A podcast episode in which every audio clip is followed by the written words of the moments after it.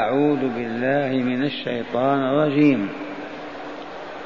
ولقد صدقكم الله وعده إذ تحسونهم بإذنه. حتى إذا فشلتم وتنازعتم في الأمر وعصيتم من بعد ما أراكم ما تحبون.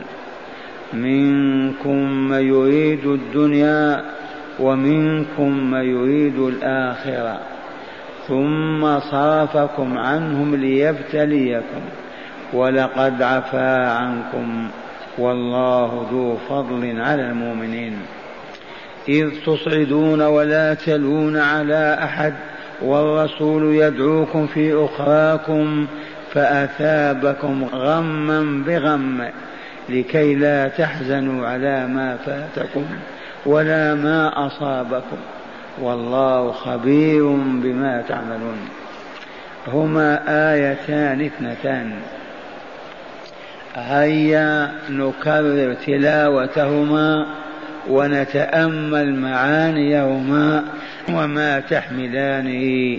من هدى ونور. ولقد صدقكم الله وعده إذ تحسونهم بإذنه. حتى إذا فشلتم وتنازعتم في الأمر وعصيتم من بعد ما أراكم ما تحبون.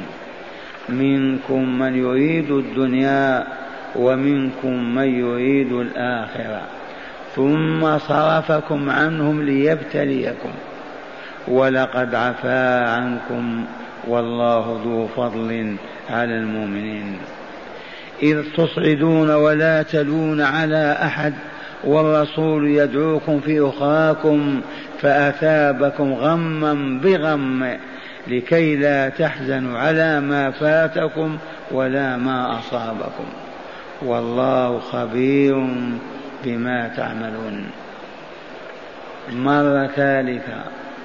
ولقد صدقكم الله وعده إذ تحسونهم بأمره حتى إذا فشلتم وتنازعتم في الأمر وعصيتم من بعد ما أراكم ما تحبون. منكم من يريد الدنيا ومنكم من يريد الآخرة ثم صرفكم عنهم ليبتليكم. ولقد عفا عنكم والله ذو فضل على المؤمنين. إذ تصعدون ولا تلون على أحد والرسول يدعوكم في أخراكم فأثابكم غما بغم لكي لا تحزنوا على ما فاتكم ولا ما أصابكم. والله خبير بما تعملون. هيا نتدارس هاتين الآيتين. من القائل من المخبر بقوله ولقد صدقكم الله وعده هذا إخبار الله هذا كلام الله. من هم المخاطبون بهذا الخطاب؟ إنهم أصحاب رسول الله الذين شهدوا غزوة أحد وخاضوا معركتها وهم سبعمائة من الأنصار والمهاجرين. خرج الرسول صلى الله عليه وسلم بألف لأن المشركين كانوا ثلاثة آلاف وقد عسكروا بوادي أحد. فخرج يوم السبت صبيحة السبت بألف. وأثناء الطريق رجع ابن أبي رئيس المنافقين بثلاثمائة فبقي سبعمائة وهم رجال من بني حارثة وبني سلمة بالعودة أيضا ولكن الله سلم. إذا وبدأت المعركة واشتعلت نارها. ولقد صدقكم الله وعده بالنصر إذ تحسونهم بإذنه والحس القتل وقطع الحس إذ تحسونهم بأمره بإذنه. حتى إذا فشلتم. حتى إذا فشلتم عن قتال المشركين. ووجه الفشل هو أن الرماة وعلى رأسهم عبد الله بن جبير رضي الله عنه الرماة الذين ركزهم رسول الله وهو القائد الحكيم على جبل الرماة المعروف الآن وقال لهم لا تبرحوا أماكنكم انتصرنا أو انتصرنا لما شاهدوا هزيمة الكفار والمجاهدون يجمعون الغنائم ما ثبتوا. اختلفوا ننزل نبقى ونزلوا ولم يبق إلا عبد الله ابن جبير ومجموعة معه. لما خلى الجبل من الرماة احتله خالد بن الوليد قائد الخيل في المشركين. فوقع المسلمون بين فكي المقرار المشركون رجعوا لما شاهدوا الهزيمة والرماة نزلوا وخالد احتل الجبل وأصبحت السهام والرماح هذا يدل عليه قوله تعالى حتى إذا فشلتم في القتال وتنازعتم في الأمر. من هم الذين تنازعوا؟ الرماة. منهم من قال الآن المعركة انتهت المشركون انهزموا هيا ننزل نجمع الغنائم. ومنهم من قال لا أوصانا رسول الله ألا نبرح أماكننا. كيفما كانت الحال؟ انتصارا أو انهزاما. هذا التنازع في الأمر. وعصيتم من بعد ما أراكم ما تحبون. من النصر وهذا عائد إلى الرماة حيث عصوا رسول الله صلى الله عليه وسلم. ونزلوا للمادة. وعصيتم من بعد ما أراكم ما تحبون وهو النصر. منكم من يريد الدنيا ومنكم من يريد الآخرة. فالذين هبطوا من الجبل يريدون ماذا؟ الدينار والدرهم الغنائم والذين ثبتوا على الجبل ولم ينزلوا يريدون الآخرة. ثم صرفكم عنهم ثم صرفكم عنهم أي عن المشركين ليبتليكم ويختبر إيمانكم وصدقكم وثباتكم أو هزيمتكم. ولقد عفا عنكم. إي نعم. لولا عفوه لما ترك المشركون منهم أحدا. انهزموا لكن الله صرف المشركين. لو واصلوا قتلهم وقتالهم لأنتهوا لأنهوهم. إلا من هرب وفر ولكن منة الله ليبتليكم ولقد عفى عنكم. والله ذو فضل على المؤمنين من أصحاب رسول الله ومن أهل معركة أحد وعلى كل المؤمنين إلى يوم القيامة. وإنه لذو فضل علينا أيها المستمعون والمستمعات. إن كنا مؤمنين. والله ذو فضل عظيم على المؤمنين. ولولا فضله أن من زلت قدمه وعصى ربه أنزل به المحنة والكارثة ما بقي أحد. فضله لا ينكر وهو واضح بين لا يجحد. على المؤمنين. اذكروا إذ تصعدون ولا تلوون على أحد. يقال أصعد في الأرض إذا ذهب هاربا في الصعيد. لا يلتوي لا يلتفت إلى أحد. اذكروا هذا.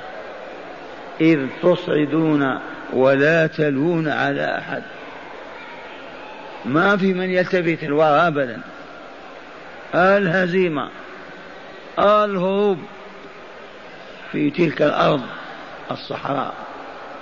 إذ تصعدون ولا تلون على أحد والرسول يدعوكم.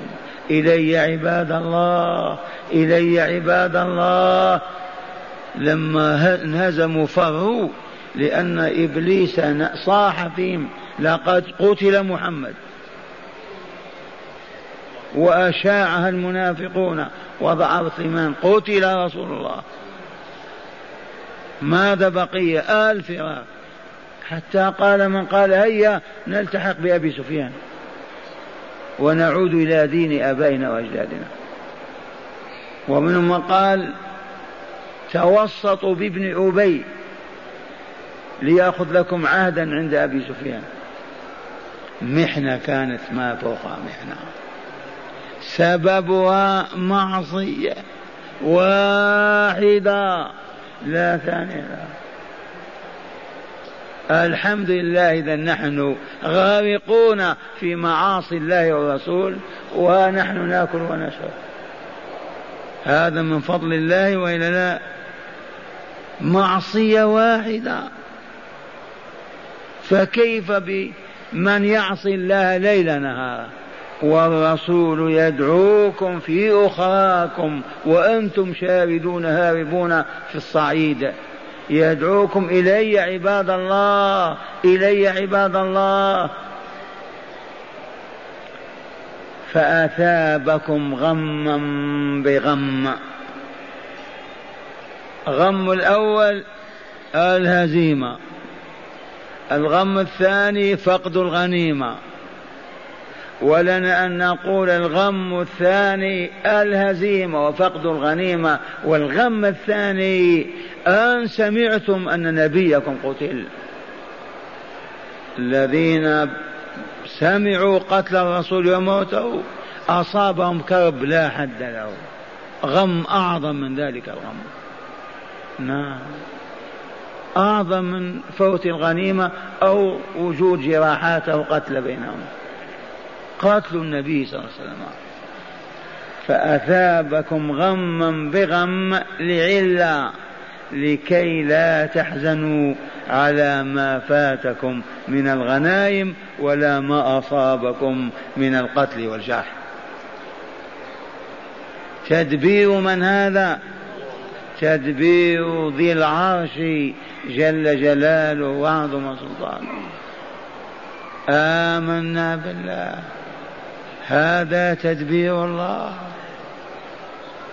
فأثابكم غما بغم لكي لا تحزنوا على ما فاتكم من الغنائم والنصر ولا على ما أصابكم من القتل والجراحات. هذا تدبير الله عز وجل. هو الذي سلط ابن قمية أقمأه الله وجرح رسول الله وفرقه وكسر باعيته وسالت دماؤه وصاح قتلنا محمد. تدبير من هذا؟ ذي العرش جل جلاله وعظم الله. والله خبير بما تعملون. أعمالنا الباطنة كالظاهرة السرية كالعلنية كلها مكشوفة لله يعلمها أكثر مما نعلمها. إذ لا يخفى على الله شيء في الأرض ولا في السماء والملكوت كله بين يديه. الملكوت كله بين يديه.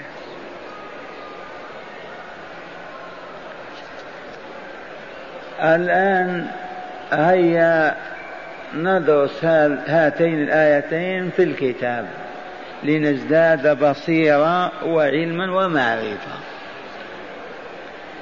قال المؤلف غفر الله له ولكم ورحمه وإياكم وسائر المؤمنين معنى الآيتين. قال ما زال السياق أي سياق الكلام الإلهي في أحداث أحد. أي أحد هذا؟ هذا الجبل الذي وراءنا. هذا الجبل كان إذا لاح لرسول الله صلى الله عليه وسلم بعيد خف وأسرع وقال أحد جبل يحبنا ونحبه. أحد جبل يحبنا ونحبه. ومن تدبير الله أن اشتق له اسم من اسمه. الله أحد. وهذا أحد. أحد. جبل يحبنا ونحبه. وهل تعرفون ماذا فعل أحد؟ يا شيخ لا تقل فعل أحد. أحد عاقل حتى يفعل. وأنا أقول لك يا سائلي ما الفرق بينك وبين هذه الصخرة؟ تنطق وتتكلم وتعبد الله مثلك. كونك أنت نطقت بالنسبة إليه وباقي المخلوقات كلها تعبد الله وتسبحه. من جعل عينيك في وجهك ولسانك في فيك. من أجلها تنطق وكل المخلوقات تسبح الله وتعبده. أحد لما انتهت المعركة في آخر النهار زحف أبو القاسم مع بعض رجاله إلى الجبل وارتقوا فوقه. ليس في قمته في سفحه في الجبل. لما جلس رسول الله صلى الله عليه وسلم أحد من الفرح. ماد واضطرب فقال له الحبيب صلى الله عليه وسلم أسكن أحد.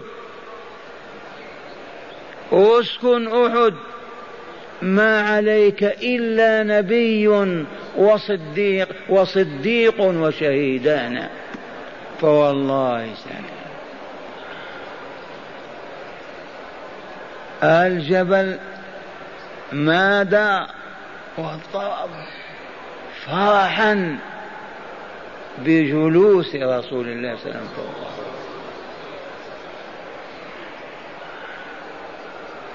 وخاطبه. أسكن أحد ما عليك إلا نبي وهو هو صلى الله عليه وسلم. وصديق هو أبو بكر الصديق. وشهيدان عمر وعثمان.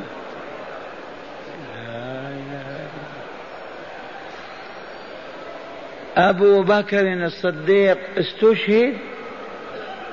قتل في معركة تخلى عنها مع رسول والله ما تخلف. يكفيه الصديقية. أخبر رسول الله صلى الله عليه وسلم أن أبا بكر لن يستجد في القتال. وتوفي رسول الله صلى الله عليه وسلم واستخلف المؤمنون أبا بكر وقاد الأمة سنتين ونصف أو كذا وتوفي بمرض أصابه.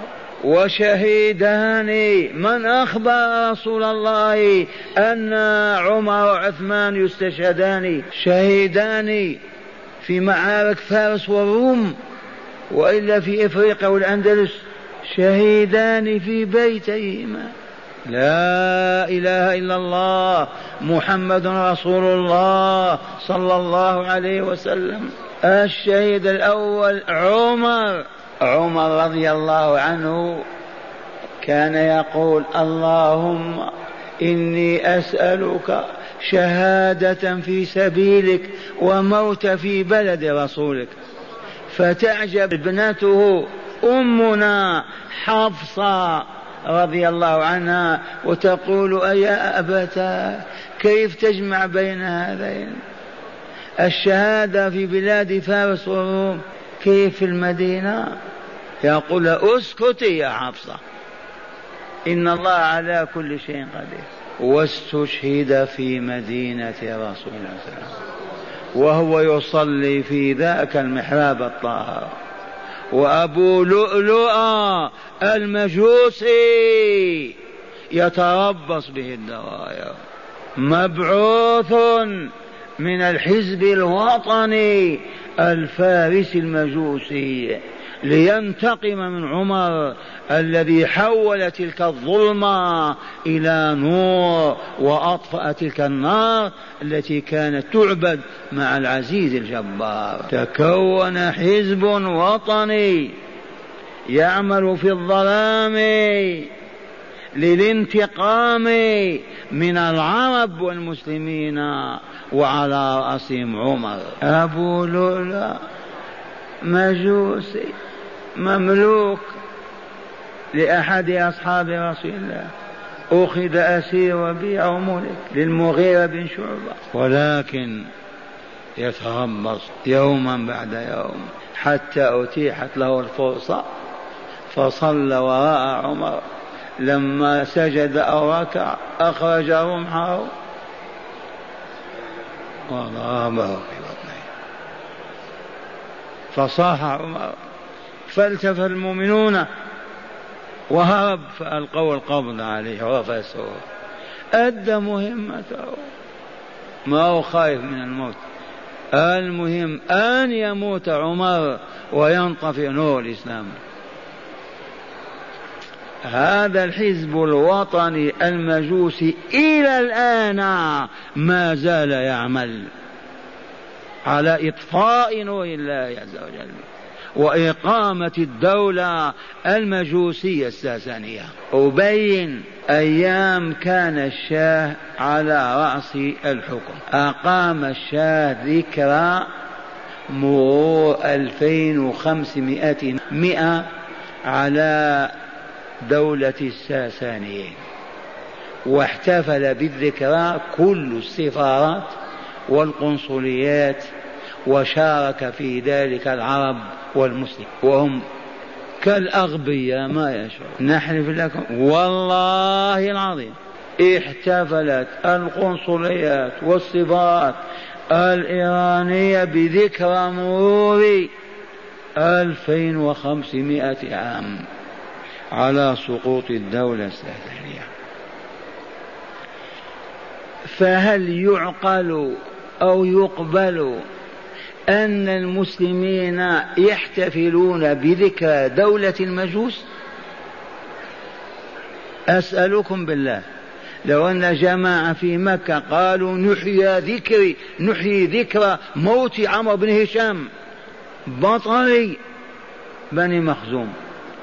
تقول فيهم مسلمون يحتفلون بذكرى مجوس كافر يكونوا مسلمين. وما زلنا في غفلتنا سادرون كتبت مرة كلمة في جريدة البلاغ الكويتية. محذرا منبها مذكرا ولكن ميتون فقلت يا عرب يا عرب الجزيرة إنكم والله لبين فكي مغراض اليهود من غرب والمجوس من شرق. هل فهموا؟ وما هي إلا سنيات توالت وإذا بحملة حملة الشاء من آية الله الجمهورية الإسلامية. ولولا أن الله أوقفها بالبعث العراقي لكان ما اجتمعنا الليلة هنا. هذه سياسة وإلا علم؟ ما تقولون؟ الغافلين يقول السياسة اتركنا من هذه السياسة. والشاهد عندنا في استشهاد عمر رضي الله عنه وحقق الله طلبه ورجاه فجمع له بين الموت في المدينة والشهادة في سبيل الله. عثمان رضي الله عنه وأرضاه. شهيد وإلا لا؟ من أخبر بشهادته؟ رسول الله من علم الله. ما هو بالهواء أين استشهد عثمان؟ وهو خليفة المسلمين. أستشهد في منزله في بيته قريبا من مسجد رسول الله والمصحف بين يديه حتى تلطخ بدمائه رضي الله عنه. من قتله؟ أصحاب رسول الله لا لا لا. الثالوث الأسود. أهل الحلقة ملوا من كلمة الثالوث الأسود لكن نسمعها من لا يعي هذا ولا يفهمه وإن كانوا ساسا يقودون الناس. الثالوث الأسود مركب من ثعابين سود الأول المجوس. والثاني اليهود والثالث الصليبيون ثلاثة. بداية التكوين لهذا الثالوث أول من بدأ المجوس كما قلت لكم لما سقط عرش كسرى وانهارت المجوسية وانطفأت نارها على أيدي عمر. إذ أخذ تاج كسرى وضع على رأسه من؟ سراقة ابن جعشم. سراقة بن جعشم.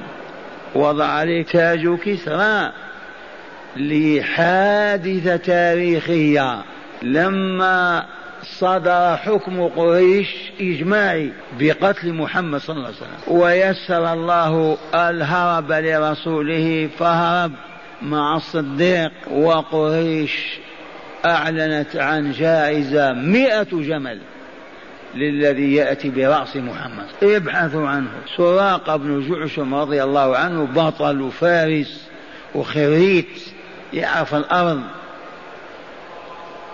فقال أتيحت لنا الفرصة.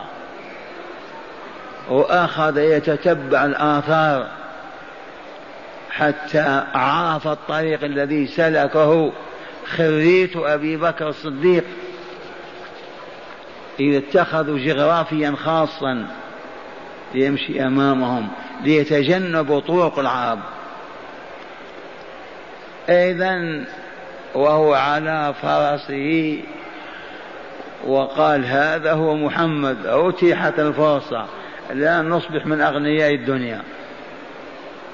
فلما دفع بفرسه ليصل إلى رسول الله وصاحبيه وإذا بالفرس تغرق رجلاه في الأرض.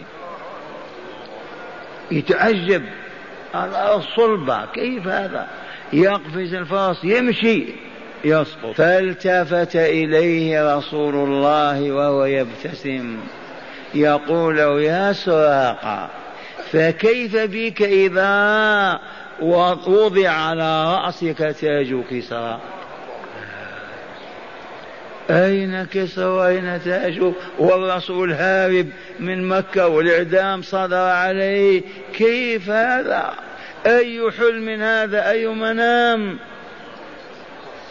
فكيف بك إذا توجت بتاج كسرى؟ فرجع سراقة وأسلم وتمضي الأعوام ويفتح عمر برجاله ديار فارس ويأخذ التاج ويضع على رأس سراق بن جعشم. تحقيقا لما أخبر به رسول الله صلى الله عليه وسلم. إذا الثالوث الأسود بدأ بالحزب الوطني الذي يعمل في الظلام إلى اليوم. انضم إلى ذلك اليهود. اليهود أجلاهم عمر. إذ نفذ وصية رسول الله صلى الله عليه وسلم بقوله لا يجتمع دينان في الجزيرة.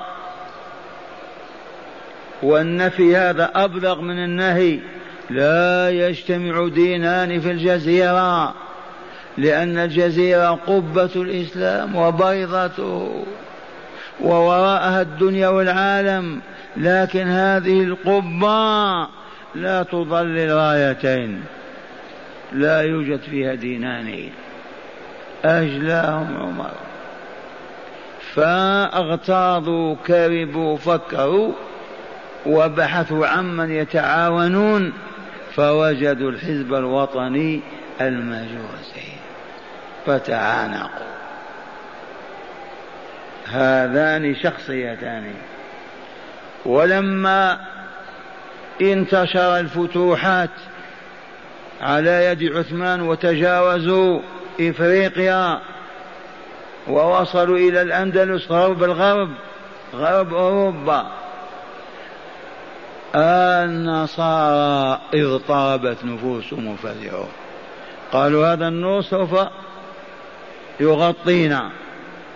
فبحثوا عمن يتعاونون. من يعينهم؟ من يتعاون معهم؟ فعثروا على المجوس واليهود فتعانقوا. نحلف لكم ولا لا؟ ما يحلف والله العظيم. وإلى الآن متعاونون. ما يريدون أبدا أن يسعد المسلمون ويشقونهم. عرفوا أن الإسلام هو الحق. وأن أهله هم السعداء أهل دار السلام. فكيف يسمح نسمح لهم بهذا؟ ونحرم نحن. إذا فذهبوا إلى مصر وعلى رأسهم هذاك المجوء اليهودي الصنعاني من هو؟ عبد الله بن سبأ. اليهودي الصنعاني اليماني وهيج المصريين. ثبات هذا الخليفة ينفق الأموال على أقربائه وزع الوظائف. كما هو نغم الهابطين إلى الآن. وإلى بعد الآن. الذين يرثون الحظائظ والنفوس بالمادة. الوظائف تسند إلى بني أمية كذا والأموال كذا. هيجهم. وذهب إلى الشرق فهيج. تبعتم؟ وجاءت خيولهم للقضاء على خليفة المسلمين. ماذا يفعل أصحاب رسول الله؟ بكوا. يريقون الدماء ويسيلون يسيلون في عاصمة الإسلام. حاولوا ما استطاعوا. علي وضع أبناءه على باب عثمان يحميهم وينفذ أمر الله. ويقتل عثمان. ويذبح. رضي الله عنه.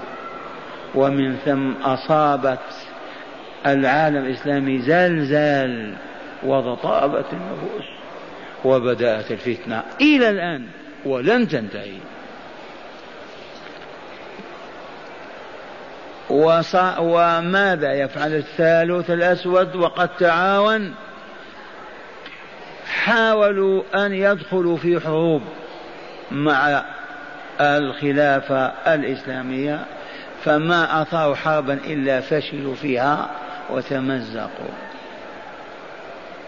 ففكروا هذه الطاقة هذه القوة هذه الأنوار ما سببها؟ هيا نبحث. لعلنا نعرف العلة وننهي المشكلة. وبعد الدراسة والتأمل والتطلع وجدوا أن هذه القوة عائدة إلى القرآن الكريم.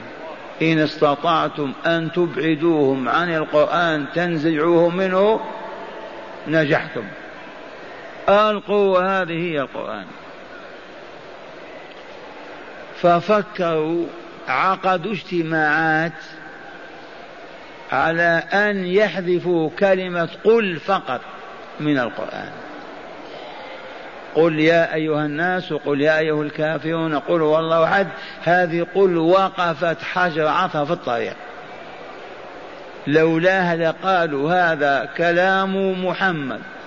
فاضت به روحه صهرته الصحارى والحرارة ففاض بهذه العلوم والمعارف ليس بكتاب الله ولا بوحي الله. لكن كلمة قل كيف المؤلف يقول قل يخاطب من؟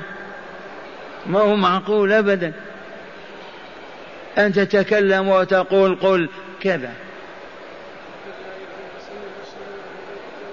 إذا ففشلوا في هذا. ماذا نصنع؟ قالوا ما هناك حيلة إلا أن نصرفهم عن تلاوته ودراسته وتدبره فقط. وبعد ذلك يموتون. إذا فوضعوا قاعدة للتفسير. من أراد أن يقرأها فعليه بحاشية الحطاب على شرح خليل ابن إسحاق.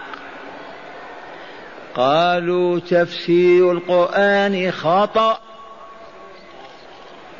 وخطأه كفر. فألجموا المسلمين. من يقول قال الله إذا مروا بك تفسر آية يغلقون آذانهم ويشهدون. خشية أن تسقط عليهم صواعق. تفسير القرآن خطأ. إثم ذنب عظيم. هذا صوابه. فسره مصيبا غير مخطئ. وإن أخطأ كفر. صوابه خطأ وخطأه كفر. ماذا يصنع المسلمون بالقرآن؟ قال يقرأ على الموتى على الموتى صحيح هذا الكلام ولا لا؟ القرآن يقرأ على الموتى في المقابر. تدخل المقبرة وتجلس وأنت طالب قرآن تأتيك العجوز هذا ولدي اقرأ عليه شيء من القرآن اقرأ وتجعل في جيبك عشر ريالات آخر يأتي يقول هذا قبر أبي مات أنت تحفظ القرآن؟ اقرأ عليه ويعطيه.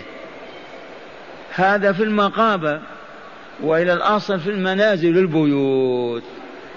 إذا مات الميت لا بد من عشاء الميت. يسمونه عشاء الميت. فيجمعون عشرة من أهل القرآن خمسة عشر سبعة ثمانية بحسب طاقتهم وقدرتهم غنى وفقرا. ويقرؤون القرآن وهم يضحكون والميت بين أيديهم.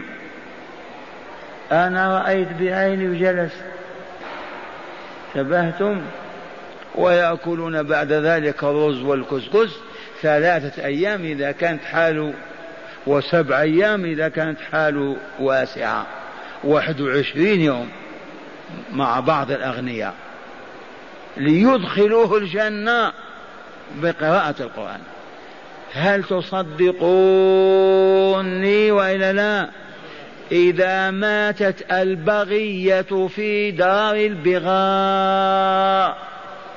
إذ دور البغاء محجوزة على جهة في المدن.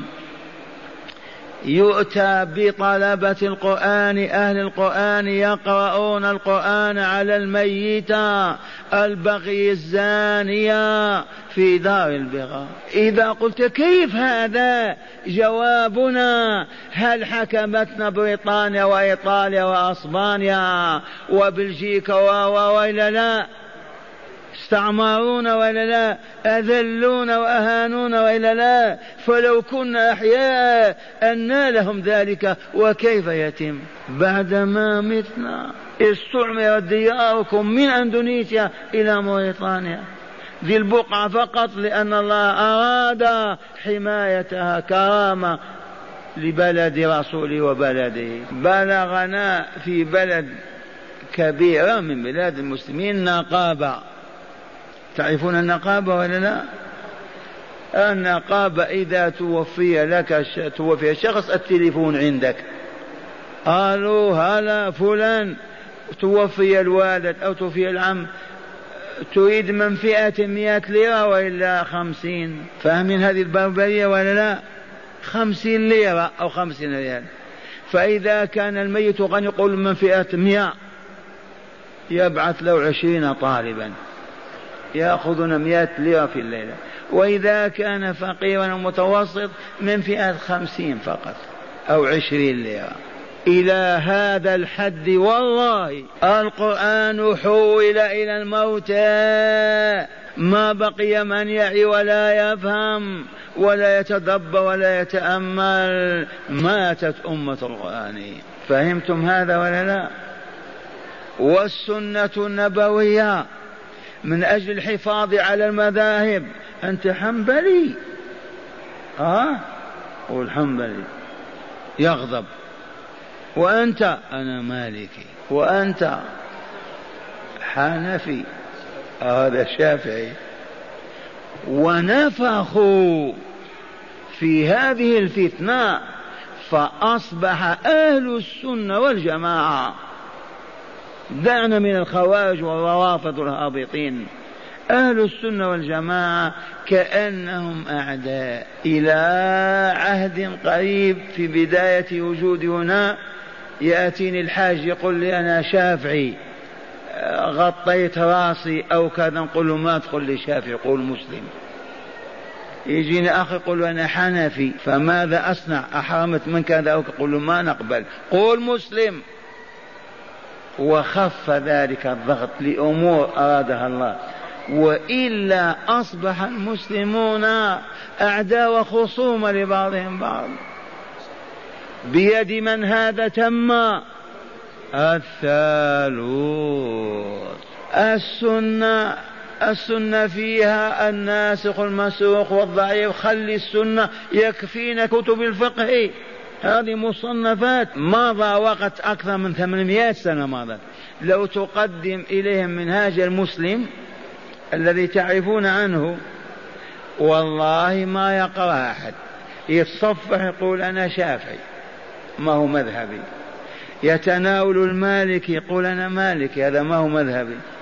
يتناول الحنبل يقول لا هذا ما هو مذهبنا.